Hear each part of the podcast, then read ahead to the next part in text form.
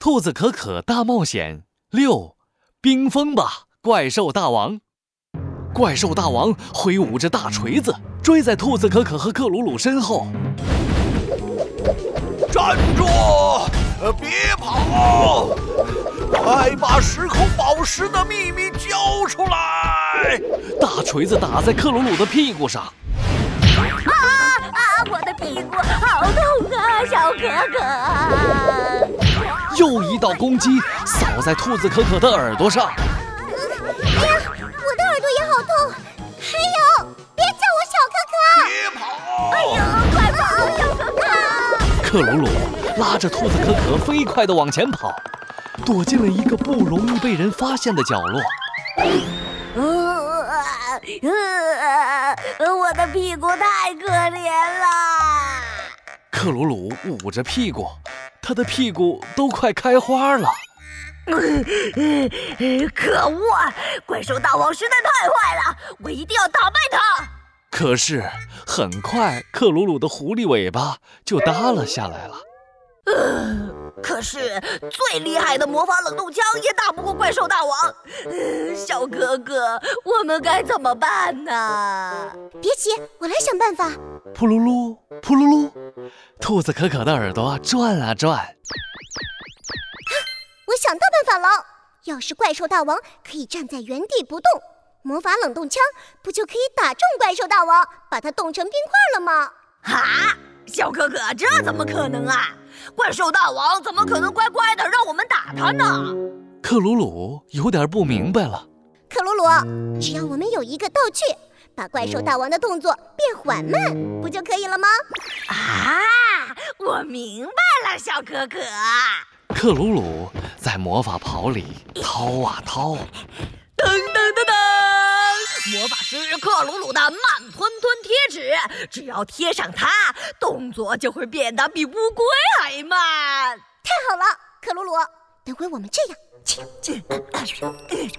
好，就这么办。嗯，制定好了计划，兔子可可和克鲁鲁从角落里走了出来，做出一副虚弱害怕的样子。朝着怪兽大王喊道：“住手！别打了！啊，怪兽大王，您实在太厉害了，我们不是您的对手。”怕了吧？怪兽大王嚣张地挥舞着大锤子。害怕就乖乖的把时空宝石的秘密告诉我。不然我就打扁你们的屁股！啊，不要啊！再打下去，我的屁股就要开花了！啊，怪兽大王，只要你愿意放过我们，我们就把时空宝石的秘密告诉你。哦，是吗？你们真的愿意告诉我？嗯嗯，愿意愿意。时空宝石是个大宝贝，有了它，您就能变成世界上最酷、最帅、最厉害、有钱的怪兽大王了。真的吗？那快告诉我，时空宝石要怎么用啊？你过来点儿，我这就告诉你。时空宝石要这样。兔子可可悄悄靠近怪兽大王，在怪兽大王听得入迷的时候，迅速掏出慢吞吞贴纸，往怪兽大王身上一贴。一二三四五六七，怪兽大王慢吞吞。怪兽大王的动作一下变得比乌龟还慢。兔子可可趁机抢过他口袋里的时空宝石，冲克鲁鲁大喊：“克鲁鲁，就是现在！”这时候。克鲁鲁已经把魔法冷冻枪捡回来了。耶，好嘞，小可可，看我的吧！魔法冷冻枪，轰隆隆，冰封吧，怪兽大王！